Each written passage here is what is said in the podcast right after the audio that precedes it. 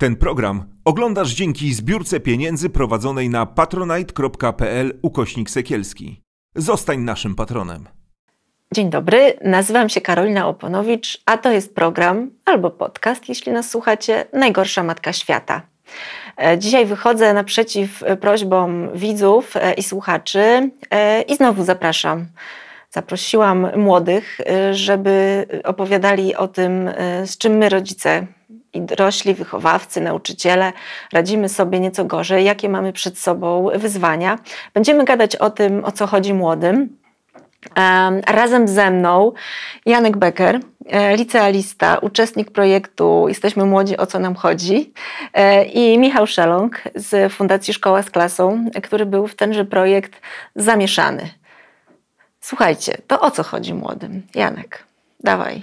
Chodzi nam o to, żeby nas w końcu wysłuchano, żeby to nasze zdanie i nasze potrzeby były dyskutowane przez nas, a nie przez dorosłych, którzy wymyślają i mają swoje własne wizje tego, a co młodych interesuje, albo a czego im brakuje. Przecież niczego im nie brakuje, nie ma wojny, jest czas dobrobytu, w ogóle współczesna Polska, najlepszy kraj do życia na świecie, i zupełnie pomija się naszą perspektywę. Ale mówisz teraz o szkole, mówisz o domu, o debacie publicznej, o czym mówisz? Myślę, że w każdym środowisku, zaczynając od właśnie szkoły, w której to jest najbardziej wyraźne, ponieważ mamy bardzo staromodny system szkolny, ale również rodzice często są lekceważący, a nawet w jakiejś młodzieżowej Radzie Miasta, w ogólnej debacie publicznej, politycznej pomija się nasz głos, mimo że chodzi o naszą przyszłość. Mhm. A w jakich sprawach twoim zdaniem w szczególności yy, powinniśmy was częściej słuchać? Sprawach, które nas dotyczą bezpośrednio, czyli po pierwsze właśnie naszej przyszłości, typu sprawy klimatu, kryzysu klimatycznego, często polityki w kwestii kulturowej, kwestii gospodarczej, kiedy nie myśli się o tym, co będzie za dziesięć lat, kiedy to my będziemy pracować i będziemy podatnikami, a także w kwestii rzeczy takich jak szkolnictwo. Tutaj jest bardzo ważne, żeby wysłuchać, czego my potrzebujemy w szkolnictwie. Powiem wam, że słucham tego yy, z takim dużym przejęciem, bo mam poczucie, że my dorośli po prostu nie dowozimy, no, że zawodzimy was. Yy, I pewnie jak moje dzieci tego słuchają, to mi teraz powiedzą, dlaczego nie słyszysz, kiedy my to mówimy, a kiedy to ktoś mówi ci w studio, yy, to to słyszysz. Jak to jest, Michał? Co jest takiego, wiesz, w nas dorosłych, że jest nam yy, trudno yy, potraktować głos młodych ludzi tak poważnie, jako po prostu źródło informacji? Znaczy, ja bardzo chcę wie, wie, wierzyć w to, że absolutnie dowozisz, bo możemy się spotkać i o tym teraz porozmawiać, więc Uf, dziękuję. Też jakaś taka uważność i świadomość tego, że ten temat w ogóle jest tematem, myślę, że już jest dobrym krokiem. Ja bardzo wierzę w pracę u podstaw i, i w to, że małymi krokami możemy zmieniać różne rzeczy. Dlaczego tych młodych nie słuchamy? Ja myślę, że to w dużej mierze może wynikać z takiego jakiegoś... jakiegoś utartego podejścia, że ci młodzi to oni jeszcze nie za dużo przeżyli, nie za dużo doświadczyli, nie wiedzą jeszcze tego wszystkiego, co my, był taki żart w którymś momencie, że najlepiej jest znaleźć pracownika, który jest młody, energiczny i ma tam x lat doświadczeń, które są niemożliwe jeszcze w jego wieku. No i to myślę, że to z tego wynika, że jakoś tak wydaje nam się pewnie, i to tak mówię jakby zupełnie intuicyjnie, wydaje nam się, że to, że przeżyliśmy trochę więcej lat niż nastolatek, daje nam jakiś monopol na tę całą wiedzę, co, co, o co w życiu chodzi i, i jak wygląda w ogóle nasze funkcjonowanie. A to jest super nieprawda. Super nieprawda. I postanowiliście coś z tym zrobić jako Fundacja Szkoła z Klasą, i to coś zupełnie nieszkolnego. Postanowiliśmy się temu przyjrzeć tak naprawdę, bo chyba taki, jakaś taka ciekawość, autentyczna ciekawość młodych ludzi nam towarzyszyła od samego początku w tym projekcie. My w Fundacji Szkoła z Klasą pracujemy tak standardowo, pracujemy z nauczycielami, nauczycielkami, dyrektorami i... Mm, No i zawsze mieliśmy w naszej orbicie młodych ludzi siłą rzeczy, ale oni zawsze byli tymi pośrednimi e, naszymi odbiorcami. E, spotykaliśmy się przy jakichś okazjach, podsumowaniach programów z młodymi ludźmi i jakoś tak zawsze czuliśmy, że ta historia, którą słyszymy od młodych ludzi, nie zawsze jest dokładnie jeden do jednego tą historią, którą słyszymy od dorosłych, więc program Jesteśmy młodzi, o co nam chodzi, nawet w samej nazwie, e, mam wrażenie, że wyraża tę naszą taką ciekawość i chcieliśmy sprawdzić po prostu u źródła, e, jak ta szkoła, jak to codzienne funkcjonowanie, jak e, projekty, przedsięwzięcia, obszary zainteresowań wyglądają faktycznie w języku młodych. Jan, Janku, trafiłeś do tego projektu, to było już ponad rok temu, prawda? Pamiętasz, jak to się stało, że ta informacja do ciebie dotarła? Właściwie to przez szkołę. Nasza A nauczycielka. Jednak. Jedna z tych nauczycielek, które się angażują, tak to ujmę. Pozdrawiamy panią nauczycielkę, która się angażuje. Poinformowała nas, że jest taki projekt i w ogóle skontaktujcie się z tym, ja z tym, jak chcecie. Ja wiadomość odczytałem o godzinie dwudziestej drugiej i piszę do niej z nadzieją, że może mi odpisze jutro rano. Proszę pani, czy to jeszcze jest aktualne? Odpisałam w ciągu pięciu minut, że no nie wiem, czy jest aktualna, możesz, możesz spróbować. I razem z grupką innych osób, które były zainteresowane, zaczęliśmy rozmawiać o tym, mimo że totalnie się nie znaliśmy z tymi ludźmi, poza jedną osobą, zaczęliśmy rozmawiać o tym, co nas interesuje, czego moim zdaniem i ich zdaniem brakuje w tej przestrzeni i co chcemy wprowadzić. Poczekaj, jedna stopklatka, a co było w tym ogłoszeniu, że tak cię to ujęło? To, że możemy zrealizować nasz projekt społeczny i nikt nam nie narzuca, jaki to ma być projekt społeczny, tylko możemy przyjść z tym, czego potrzebujemy i co chcemy. Okej, okay, czyli do Fundacji Szkoła z Klasą możecie się zgłosić i tam będą ludzie, którzy wam pomogą zrealizować jakiś projekt. Dokładnie tak. Okej, okay, no dobra. I skrzyknęliście się z grupą ludzi, których się wcześniej, którymi, którymi się wcześniej nie znaliście? Nie, mieliśmy tylko ten, ten jeden punkt zaczepienia, czyli chcemy robić coś fajnego. Wkrótce się podzieliliśmy trochę, bo też był limit osób na grupę, że część zajęła się tym, część zajęła się tamtym i moja grupa wybrała sobie temat mniejszości w naszym kraju. Okej, okay, i to jest niesamowite. Mamy grupkę licealistów, którzy chcą y, coś zrobić i to jest coś więcej niż zrobić dobry filmik na TikToka. Z całym szacunkiem dla wszystkich licealistów i innych uczniów i uczennic, którzy robią filmy na TikToku. No ale nie jest to takie znowu, wiesz, powszechne, mam wrażenie, y, że tak ktoś z młodych ludzi, zresztą może ze starszych też, ma ochotę poświęcić swój prywatny czas. Nie do końca się zgodzę. Moim zdaniem moje pokolenie jest bardzo zaangażowane. Mamy dużo inicjatyw, dużo pomysłów, chociażby widać to po tym, ile osób rocznie zgłasza się do tego programu Zwolnieni z Teorii, tej olimpiady, która testuje praktyczne umiejętności realizowania projektu. I oczywiście wciąż jest wiele osób, które mówi, że chciałoby coś zrobić, ale tego nie robi i to jest właściwie większość, ale widzę ogromne zaangażowanie po moich rówieśnikach. Mhm. I powiedz, jak, jakie to są te tematy, którymi się zajmują twoi, twoi rówieśnicy? Tak jak, wiesz, patrzysz po znajomych. Mniejszości, to było to, co was zainteresowało?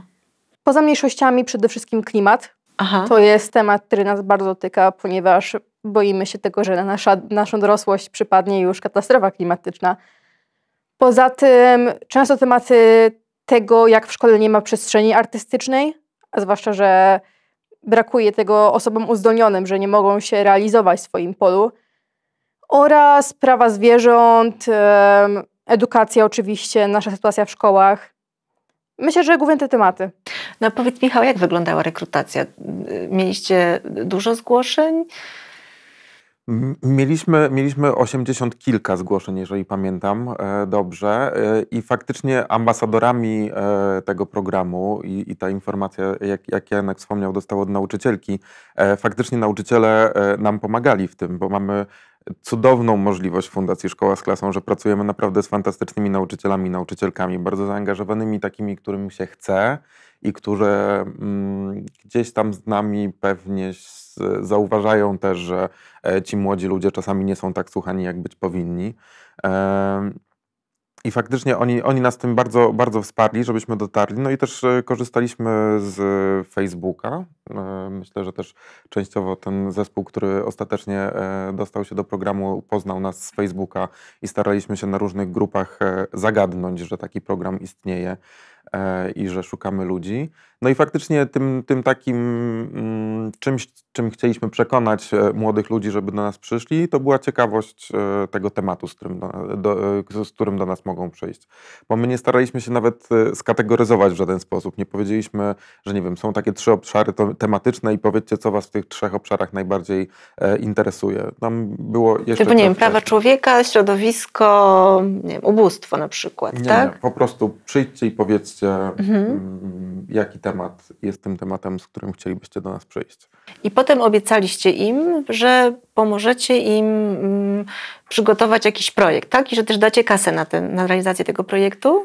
Tak, tam y, mieliśmy małe, małe granty, y, mieliśmy wsparcie mentorów. Każdy zespół miał swojego mentora, y, który y, miał im towarzyszyć w tym procesie. I też jakby rolą mentora nie było podrzucanie gotowego rozwiązania, tylko bardziej dostarczenie narzędzi, y, takie wsparcie różnych procesów, bo to w wielu zespołach, zanim byliśmy w stanie przejść do tych takiej merytorycznej pracy, musieliśmy przepracować różne rzeczy, jak na przykład pracę zespołową, czy komunikację, czy, czy, czy jakieś takie rzeczy, które być może gdzieś yy, wydają się oczywiste w takiej codziennej pracy projektowej, na przykład, którą my robimy w fundacji. Wydawało nam się to być może oczywiste, ale okazuje się, że do tego się po prostu też trzeba nauczyć. Nikt się nie rodzi z tą umiejętnością.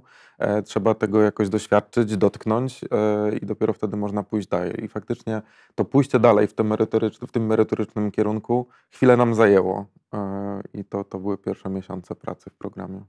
Co, Jan, co Janku Michał ma na myśli, mówiąc, że to było wyzwanie, komunikacja, współpraca w grupie? Co, coś powiesz więcej? Po pierwsze... Ja cię w nic nie chcę wpakować. Myślę, że po pierwsze był ten problem, jak my się mieliśmy dogadać jako młodzi ludzie z naszymi koordynatorami, mentorami. Zwłaszcza w momencie, kiedy okazało się, że ten program ma bardzo ciekawe zasady, których nie mamy w szkole, czyli na przykład brak deadline'ów albo brak ocen za naszą działalność. Nie było deadline'ów? Nie było deadline'ów. Poza o -o. bardzo luźnymi ramami czasowymi, kiedy skończy się projekt. Okej, okay, czyli spotykacie się, wybieracie sobie temat, jesteście grupą i mentor mówi, no to działajcie. I dla nas to był szok, bo byśmy, byliśmy przyzwyczajeni do tego, że nasza relacja z jakimiś właśnie osobami nadzorującymi, jakkolwiek to nie zabrzmi, wygląda tak, że mamy coś do zrobienia, konkretnie określone, mamy ramy czasowe i później dostajemy za to ocenę. Po czym przychodzimy i zamiast tego otrzymujemy relację. I jak tutaj tę relację stworzyć i jak tutaj się nie czuć głupio, kiedy nagle jesteśmy w zupełnie innym środowisku niż to, do którego jest, jesteśmy przyzwyczajeni. Poza tym były też problemy komunikacyjne w samych grupach, ponieważ wielokrotnie nie byliśmy w tych samych szkołach, albo nawet w tych samych miastach. I pojawił się problem ghostingu, tego jak dogadać się organizacyjnie przez Zooma. I to też przypadło na czasy pandemiczne, więc właściwie wszystko toczyło się w internecie. I co? I, i mentorzy jakoś tak, rozumiem, że mieli was wesprzeć w takiej nieinwazyjnej formie? Dokładnie tak. Nie sprawiając, że się czujecie zawstydzeni jakimś swoim, nie wiem, ciśnie mi tutaj na usta takie słowo brzydkie, ale użyję innego, niewywiązaniem się z, z zadania, tak? Tak, nie było żadnej presji. Mentorzy właśnie tworzyli z nami bardziej koleżeńskie relacje, oczywiście z tą różnicą wieku i e, obowiązkami, które też się różniły, ale mogliśmy im zaufać, potraktować ich jako zaufane osoby, a nie tworzyć tej hierarchicznej relacji nauczyciel-uczeń, nauczyciel, która wygląda bardziej jak pracownik-pracodawca momentami. A powiedz, a to co się dzieje w waszych w domach? Oczywiście każda rodzina jest inna, ale masz wrażenie, że tak jak znasz domy swoich znajomych, rówieśników, że to jest raczej ta relacja hierarchiczna w domach z rodzicami? Też taka właśnie zadanie, deadline, zadanie, deadline. Czy jednak jest to tak bardziej jak z tymi mentorami? Komunikacja, wsparcie, myślę, tak na miękko? Że w rodzinach um, może nie ma takiej hierarchii organizacyjnej, ale na pewno jest hierarchia, jeśli chodzi o pozycję społeczną w domu. Wiemy, że ciężko jest się wyłamać spod władzy rodziców, którzy momentami bywają bardzo autorytarni i niesprawiedliwi, ale mamy takie realia, że wciąż rodzic ma pewną władzę nad dzieckiem i wyłamanie się z tego, odmówienie wykonania czegoś jest bardzo negatywnie postrzegane zarówno przez rodzinę, jak i przez społeczeństwo. Wciąż mamy tą kulturę, że rodzica trzeba szanować bardziej niż kogokolwiek, bo takie jest przykazanie. Oczywiście rodziców trzeba szanować, ale my jesteśmy odrębnymi bytami. I nie można od nas oczekiwać, że będziemy robić dokładnie to, co jest od nas, od nas w domu oczekiwane.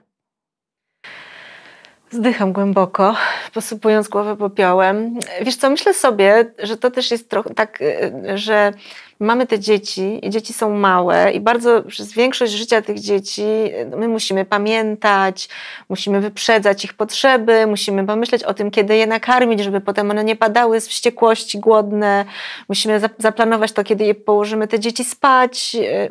Musimy różne decyzje podjąć dotyczące, nie wiem, ubioru. I wydaje mi się, że my chyba przegapiamy ten moment takiego opuszczenia. To jest tak, jak patrzę, ja się z kolei rozglądam po, po, po też swoich znajomych i przyjaciołach i przyjaciołach i widzę, że to jest taka trudność, że my się musimy sami naprawdę otrząsnąć, że halo, dziecko to jest człowiek, mały, ale człowiek, i to już jest ten moment, kiedy możemy puścić. Możemy, puszczamy powoli różne rzeczy. Trochę tłumaczę Janku rodziców, bo no też, wiesz, próbuję zrozumieć ten proces. Ja bardziej w, w, tym, w, w tej nauczycielskiej, w rodzicielskiej nie mam doświadczeń, mhm. ale w tej nauczycielskiej perspektywie e, myślę, że strasznie łatwo jest przegapić ten moment, w którym tę odpowiedzialność warto jest oddać, a oddawanie odpowiedzialności jest strasznie ciężkie. Bo, bo faktycznie jakby tego się nie da ukryć, że te osoby starsze mają więcej doświadczeń, były w różnych sytuacjach, były w różnych zespołach, mają różne doświadczenia ze swojej pracy, przeszły już ten proces edukacyjny, więc też w różnych takich edukacyjnych sytuacjach były i faktycznie czasami było tak na pewno w wielu momentach tych pracy, tych zespołów, że my wiedzieliśmy, że no pewnie się nie uda, ale to popełnienie błędu samemu czasami jest bardziej wartościowsze i bardziej jakby pozwoli e, się czegoś nauczyć. I jakby w Fundacji Szkoła z Klasą mamy takie powiedzonko: przytul błąd. E, bo ten błąd jest strasznie ważną, ważnym momentem edukacyjnym. Jest taką możliwością na to, żeby się czegoś nauczyć. Ale tylko w momencie, w którym zostawimy przestrzeń na to, żeby o tym błędzie pogadać. Bo u nas jeszcze, jeszcze też bardzo często taka e, skłonność do tego, żeby, żeby ten błąd gdzieś szybko ukryć i, i jakby w ogóle o nim nie rozmawiać i jakoś szybko e, zaaranżować coś, co ten błąd przykryje i zrobić coś inaczej. E, a my uważamy, że warto jest porozmawiać o tych sytuacjach, które nam nie do końca wyszły. Zastanowić się, dlaczego one nie wyszły. Dlaczego e, powinniśmy zrobić inaczej, albo co zrobić w przyszłości, żeby tego, ten błąd e, udało się gdzieś tam uniknąć tej sytuacji po prostu, e, bo, bo jakby popełnianie błędów nie jest złe, złe jest powtarzanie w kółko tego samego błędu. E, a, a szkoła, no szkoła przez to, że uczy pokazywania tylko gotowego, ostatecznego produktu, I, i nie daje właśnie takiej możliwości na to, żeby pokazać jakiś prototyp, jakieś coś niedokończonego, zebrać jakieś opinie na ten temat, które są właśnie konstruktywne i prowadzą nas do uzupełnienia tego produktu, a nie są już ostateczną oceną, że trzy z dwoma i na tym się kończy. I bardzo często też jakby po tym trzy z dwoma nie ma też takiego momentu, żeby jednak było pięć, żeby jednak to jakoś poprawić. I też pytanie, czy to pięć jest w ogóle najważniejsze w tym, co my mamy z tego projektu, czy przedsięwzięcia wyciągnąć. Czyli... Wiesz co, tak jak mówisz o tym, to mi się przypominają te opowieści z matematyki, gdzie uczeń czy uczennica podaje dobry wynik, ale nie dostaje dobrej oceny, bo nauczycielka czy nauczyciel sobie życzył, żeby inną metodą rozwiązywać. Więc to jest dokładnie to. Znaczy, ma być po mojemu, dziękuję, do widzenia. Tak, no i jeszcze, jeszcze chciałbym wrócić do, tych, do tej roli mentorów. Bo oni, oni mieli bardzo, bardzo trudne zadanie, ale z drugiej strony byli w bardzo też komfortowej sytuacji w porównaniu z nauczycielami, do których tutaj cały czas jakoś nawiązuje siłą rzeczy. Bo nauczyciel pracuje z klasą trzydziestoosobową plus minus. E, pracuję z kilkoma takimi klasami. E, więc, a, a tutaj uwaga naszych mentorów mogła być na przykład w trakcie naszego szkolenia na żywo, czy w trakcie e, tych spotkań mogła być skupiona na tych pięciu, powiedzmy, plus minus pięciu osobach, które były w zespole. Więc to też była bardzo komfortowa sytuacja, która pozwoliła nam jakoś głębiej też wchodzić, patrzeć i przyglądać się tym relacjom. I ja wiem, że to nie zawsze się uda jeden do jednego przełożyć na tę sytuację szkolną, ale też wiem, że uważność na te relacyjne tematy, ona może po prostu przynieść fajne rzeczy. I, i, i zmienić taki takie codzienny, codzienny sposób finans, finansowania. Finansowania też. Codzienny sposób funkcjonowania. Ale wiesz, tak sobie myślę, że nauczyciele, którzy też, no, wielu z tych nauczycieli to są fantastyczni, zaangażowani ludzie. Oni też mają taką trudną perspektywę przed sobą, jak egzamin końcowy, matura, ktoś ich potem z tego rozliczy, dostają jakieś wytyczne z ministerstw i kuratoriów, którymi muszą się też poddać i y, też rozumiem, że jest im trudno. Mentorzy byli w takiej sytuacji, no, jeżeli się nie uda, projekt nie wypali, to trudno, ale jakiś tam proces też się zadzieje. Czegoś się te osoby nauczą, które są w tym projekcie. Więc tak wiadomo było, że Fundacja Szkoła z Klasą głowy im yy, nie, nie poobcina im głów. W tym sensie mentorom nie poobcina głów. Jak... Nie mieliśmy w ogóle, w ogóle nie mamy takich skłonności w naszej pracy, żeby komukolwiek głowę, głowę obcinać. Yy, jakby... Myślę, że w fundacji mamy naprawdę przykłady wielu fantastycznych nauczycieli, I bardzo często się mówi właśnie, że nauczyciele mają powiązane ręce podstawą programową, różnymi formalnościami, ale naprawdę jakby w ramach tej podstawy programowej i w ramach tego funkcjonowania takiego w szkole, w tej tradycyjnej, publicznej szkole naprawdę da się zrobić świetne rzeczy i, i mamy na to naprawdę bardzo dużo przykładów. A, a też staraliśmy się z tego naszego projektu wyciągnąć takie wnioski, które właśnie na szkołę są przekładalne, w których można stosować je potem w pracy, w pracy tej szkolnej. Teraz Was o te wnioski jeszcze zapytam, bo to jest bardzo ciekawe, o, o, o tym Waszym raporcie pogadamy, ale powiedz mi jeszcze, Janku, czego Wy najbardziej potrzebujecie od, od dorosłych? Myślę, że wsparcia we, we wszystkim, co robimy, bez, bez konieczności komentowania tego, co robimy, że tak to ujmę. Dorośli mają taką ładną skłonność, albo bardziej nieładną, że lubią komentować wszystko, co jest na stojadni. Lubią komentować nasze social media, naszą wagę, nasz sposób ubioru, nasz tryb życia, nasze wybory związkowo-przyjacielskie, z kim się trzymamy, że to nie są fajne osoby, czy coś w tym stylu. A potrzebujemy, żeby dać nam tą przestrzeń do podejmowania własnych decyzji, własnych inicjatyw i własnych błędów. I wspierają nas w tym. Może często niekoniecznie akceptowania pewnych naszych wyborów, ale przy zaakceptowaniu tego, że okej, okay, to są dzieciaki, oni A tak mają. Przykład takiej, takiej właśnie sytuacji, gdzie to wsparcie dorosłych byłoby takie adekwatne i wspierające. Wsparcie wspierające, no adekwatne i mądre. Kiedy jest uczeń, który zaczyna unikać lekcji, zdalnie albo wagaruje po prostu. Um, zamiast się wkurzać i robić całą awanturę i zakazy i nakazy, żeby iść do szkoły, bo trzeba iść do szkoły, to lepiej, żeby dorosły siadł z takim dzieciakiem. I nawet mu powiedział, że okej, rozumiem to, że czasami nie dajesz rady pójść na lekcję, ponieważ czujesz się źle, ponieważ się denerwujesz, ponieważ stresuje ci ten nauczyciel albo nauczycielka, albo ten materiał, którego nie rozumiesz.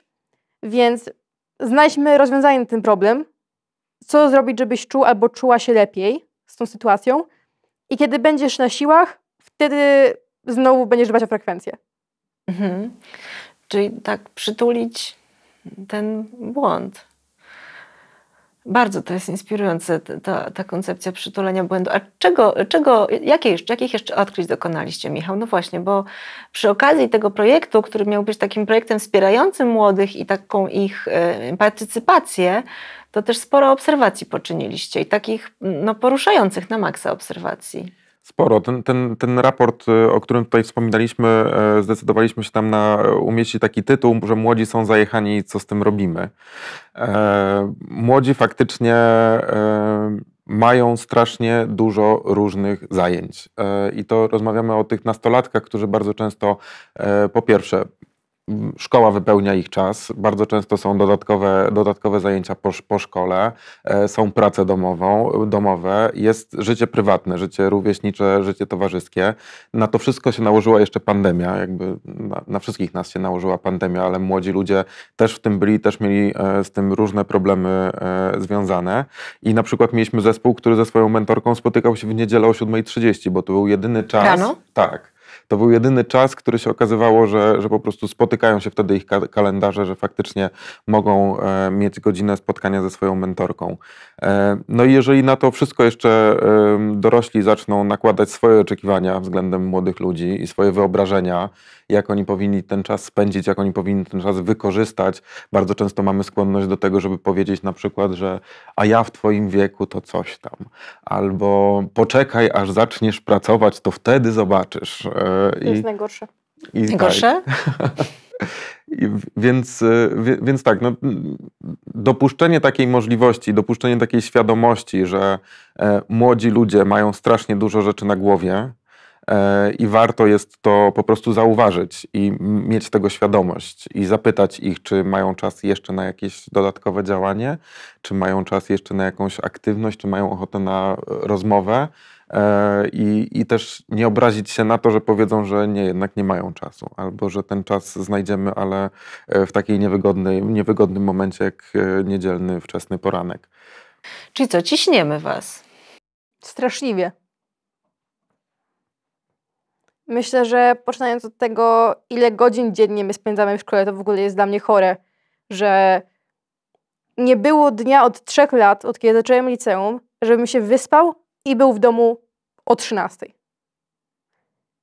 Bo jeśli zaczynam później, czyli od takiej godziny, kiedy nastolatek jest w stanie wstać i nie czuć się źle, ponieważ mamy inny zegar biologiczny, potrzebujemy spać dłużej i nienawidzę argumentu, że kiedyś będziesz musiał wstawać do pracy na szóstą. Tak, a wtedy będę mieć już inny zegar biologiczny, ponieważ kończy mi się okres dojrzewania, nie będę potrzebować dziesięciu godzin snu dziennie.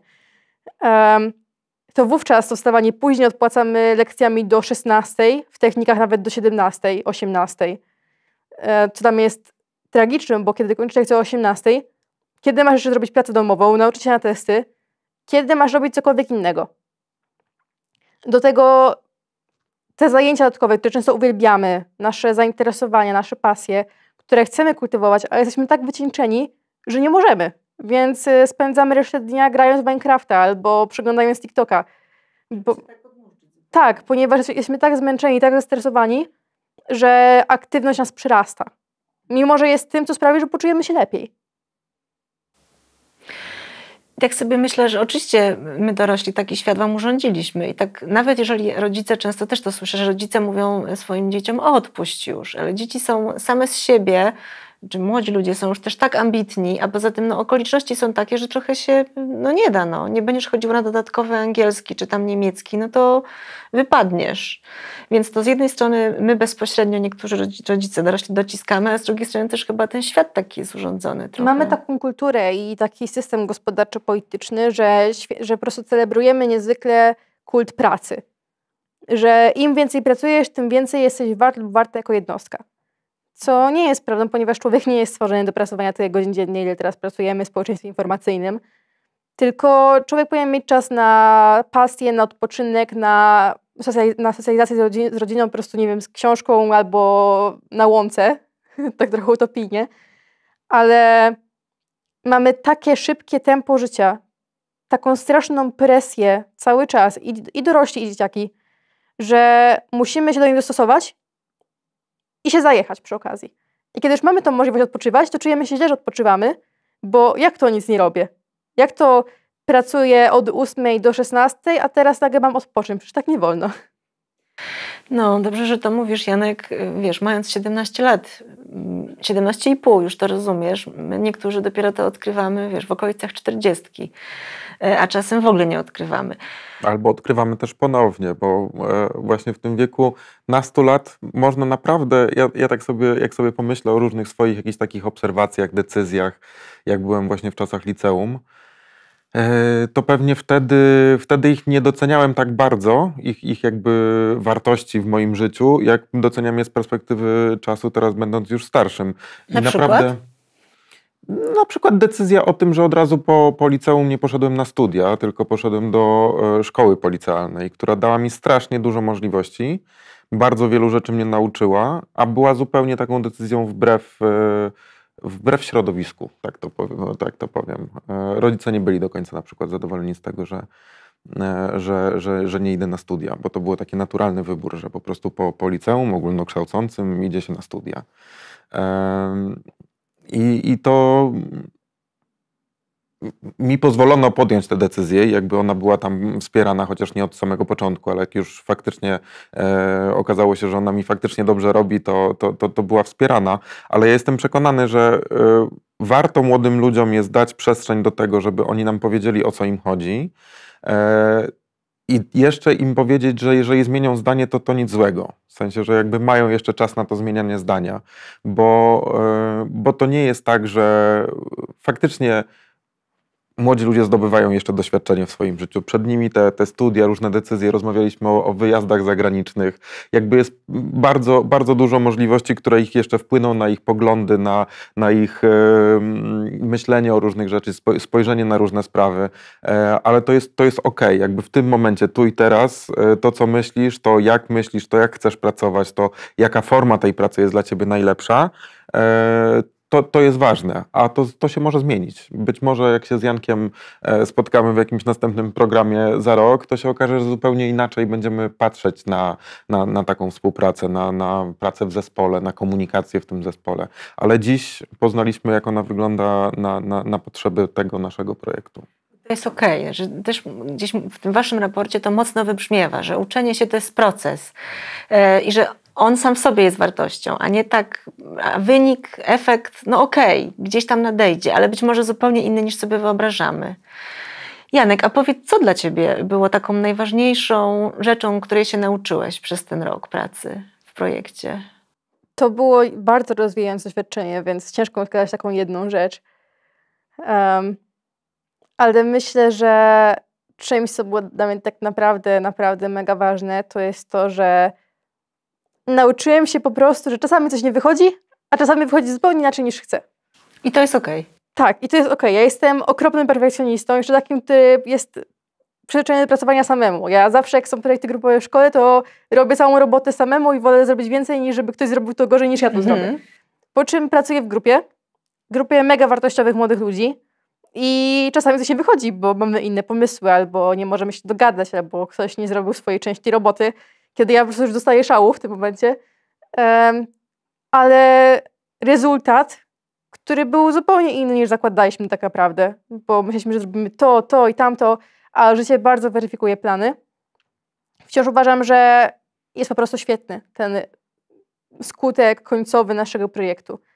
I jestem z tego bardzo dumny, że po prostu udało mi się coś zrobić inną, inną drogą niż wydawało mi się, że to zrobię. I nauczyłem się tak właśnie trochę odpuszczać w pewnych kwestiach. To powiedz, co to za projekt tajemniczy? A więc stworzyliśmy zina, biuletyn właśnie o mniejszościach w Polsce, a jako, że mieliśmy taką zróżnicowaną grupę, ponieważ ja na przykład najbardziej siedzę w tematyce etniczności, a jedna z dziewczyn była zainteresowana bardziej głuchymi, a inna osobami z niepełnosprawnością, to nasz zin jest podzielony na różne sekcje i w każdej omawiamy różne mniejszości, które są połączone tym, że po prostu są w Polsce dyskryminowane i pomijane w tej przestrzeni publicznej. Właśnie to jest bardzo ciekawe w tym waszym zinie, że takie macie nietypowe podejście do mniejszości, bo zwykle jak ktoś się zajmuje właśnie mniejszościami etnicznymi albo L G B T, albo okołozdrowotnymi kwestiami, a wy potraktowaliście mniejszości jako mniejszości, pokazując też, co je łączy w ogóle. Dla mnie bardzo ważna jest solidarność i intersekcjonalność. To jest coś, co nie, nie możemy bez tego ruszyć, a mamy taką tendencję rozmieniania się na drobne w aktywizmie, że um, ktoś, kto zajmuje się kwestią osób L G B T, nie zajmie się kwestią y, tego, żeby na paradach równości była dostępność dla osób z niepełnosprawnością. Albo ktoś, kto zajmuje się kwestią mniejszości etnicznych, nie pozwoli, żeby mówić w jego przestrzeni o y, osobach L G B T. I tak się nawzajem napędzamy w tej właśnie takiej trochę niechęci do siebie i wzajemnej dyskryminacji, a nawet czasami konkursie, komu jest gorzej, której mniejszości jest gorzej. I zapomina, zapominamy, że jedyny moment, kiedy poprawimy naszą sytuację i zrobimy coś dobrego dla naszej społeczności, to jest jak staniemy ramię w ramię jako te mniejszości i będziemy pracować razem. Amen, chciałoby się powiedzieć bardzo, bardzo. Michał, powiedz, a co ty dla siebie bierzesz po tym całym roku pracy z, z, z młodymi, troszkę tylko młodszymi od ciebie? Po, po, powtórzę trochę to, co powiedział Janek. Było tego naprawdę strasznie dużo. To było takie od, myślę, że jakiegoś takiego przestraszenia tym projektem na samym początku, bo to był nowy projekt, który jakby realizowaliśmy w, w moim zespole fundacji i no i czułem, że jest to jakieś wyzwanie, no, nowy temat, nowa grupa, taka, z którą dotychczas bezpośrednio nie pracowaliśmy, więc czułem jakiś taki, taką ekscytację. Potem się okazało, że yy, No, że, że też jakby pisaliśmy ten wniosek przed pandemią, a realizujemy go w czasie pandemii, więc tutaj już musieliśmy jakąś elastyczność od samego początku wprowadzać, żeby ten projekt w ogóle miał, miał szansę się zrealizować. No, a potem zacząłem być, jak już poznaliśmy się z tymi zespołami, poznawaliśmy się z nimi online na takich pierwszych naszych spotkaniach, to, to zacząłem być strasznie ciekawy tych młodych ludzi. I po raz kolejny się przekonałem, że y, takie właśnie pójście w tym kierunku budowania relacji i budowania przestrzeni na to, żeby y, różne tematy, ten cel oczywiście, my cały czas mieliśmy ten cel gdzieś tam, coś miało powstać, wiedzieliśmy, że będziemy na koniec roku mieli jakieś produkty, o których będziemy rozmawiali, natomiast nie wiedzieliśmy, jaką drogą do nich dojdziemy, nie wiedzieliśmy, w jaki sposób to uzyskamy, nie wiedzieliśmy, czym one tak naprawdę będą y, i każdy, każde z rozwiązań, do którego byśmy doszli, byłoby dla nas ok, przez to, że przychodzimy, dochodzimy do niego w tym procesie. I jakby wiedzieliśmy, że to jest wszystko autentyczne. że to nie jest coś, co my sobie wymyśliliśmy i tym młodym ludziom staraliśmy się narzucić i oni to w którymś momencie już przyjęli, że okej, to to jest nasz pomysł, bo już tak nam długo wkładaliście to do głowy, że już uwierzyliśmy, że to jest nasz pomysł. I, i były takie momenty właśnie takiego jakiegoś zawieszenia, bo, bo my nie podrzucaliśmy gotowego pomysłu, młodzi jeszcze z tym swoim pomysłem też jeszcze nie, nie, nie, nie dojrzeli do tego, żeby ten pomysł gdzieś tam powstał i mieliśmy takie momenty jakiegoś przestoju. No a potem jak zaczyna się jakby już te pojedyncze klocki gdzieś, gdzieś tam się pozbiera, to one nagle zaczynają wchodzić na odpowiednie miejsca i, no i powstają takie fajne rzeczy. Fajne rzeczy, bo powstał i zin, i powstały kampanie, i plakaty, i mnóstwo innych fantastycznych rzeczy, których można na waszej stronie przeczytać, prawda? Tak jest i, i na pewno będziemy jeszcze długo, długo o tym mówić, bo, bo faktycznie te przedsięwzięcia, no myślę, że nawet, nawet młodzi na samym początku się nie do końca spodziewali, co z tych wszystkich ich pomysłów. Krótki w sumie czas, bo, bo pracowaliśmy dziewięć miesięcy tak naprawdę, co, co z nich powstanie, więc tak, zapraszam na naszą stronę. A ja z kolei bardzo polecam rodzicom, dorosłym, nierodzicom, wychowawcom lekturę raportu. Ten raport jest też świetnie graficznie przygotowany, wcale nie wymaga jakichś godzin ślęczenia. To nam bardzo na tym zależało, bo raport, bo, bo w ogóle jakby z, z tego słowa się trochę może chcę wycofać, bo projekt nie był projektem badawczym. To był projekt, przy którym mieliśmy swoje obserwacje i chcieliśmy się na koniec nimi podzielić. I ten raport, to już wielokrotnie tutaj rozmawiałem z różnymi osobami, usłyszałem, że ten raport nie ma tysiąca stron, nie ma niezliczonych wykresów, które trzeba analizować i pod każdym kątem obserwować. To jest krótkie nasze takie hasłowe, hasłowa opowieść o tym, co przeżyliśmy przez te kilka miesięcy pracy z młodymi ludźmi. Z jednej strony staramy się właśnie zdiagnozować tą sytuację tych młodych ludzi, a z drugiej strony zaproponować, co możemy robić pracując z młodymi ludźmi, żeby na różne potrzeby i takie zastane sytuacje odpowiedzieć. Prawdę mówiąc, ja byłem bardzo zaskoczony tym raportem, bo właśnie reguła jest taka, że kiedy ktoś już pyta nas, czego potrzebujemy, to później tworzy się niezwykle długie posty, w których nas poddaje wiwisekcji. A tutaj otwieram ten, tą stronę, otwieram ten raport i widzę jakieś grafiki z jakimiś śmiesznymi ludkami, które sobie podają ręce i przeskakują przez różne elementy. I później myślę, nie, to przecież to nie może być raport. Raport to musi być jak z Ilga Europe, ma mieć kilkadziesiąt stron i być ścianą tekstu. Tutaj coś takiego. To był dla mnie wielki szok. Tak, i ten raport się szybko czyta i bardzo też działa na wyobraźnię, więc słuchajcie, bardzo wam dziękuję za tę rozmowę, dzięki za opowieść o waszych refleksjach, też taką osobistą. Życzę ci, Janku, i osobom, które były w tym projekcie razem, razem, razem z tobą, żebyście spotykali dorosłych, którzy będą was słuchać i tak naprawdę słuchać, słuchać i was słyszeć.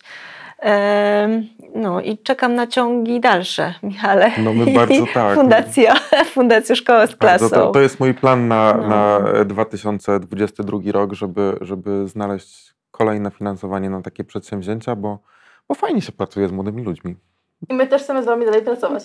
Ula, lala, urki, po roku urki. Mamy to nagrane. A ja sobie, a ja sobie biorę przytul błąd, bo to fantastyczne. Tak. Bardzo wam dziękuję.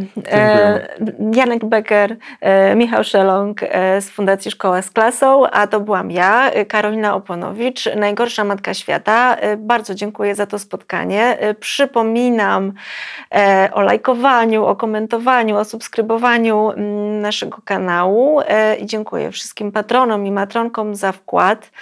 E, proszę o więcej. I jeszcze jedna krótka uwaga, bo do, dostaję m, pytania dotyczące tego tła, które się tu pojawia.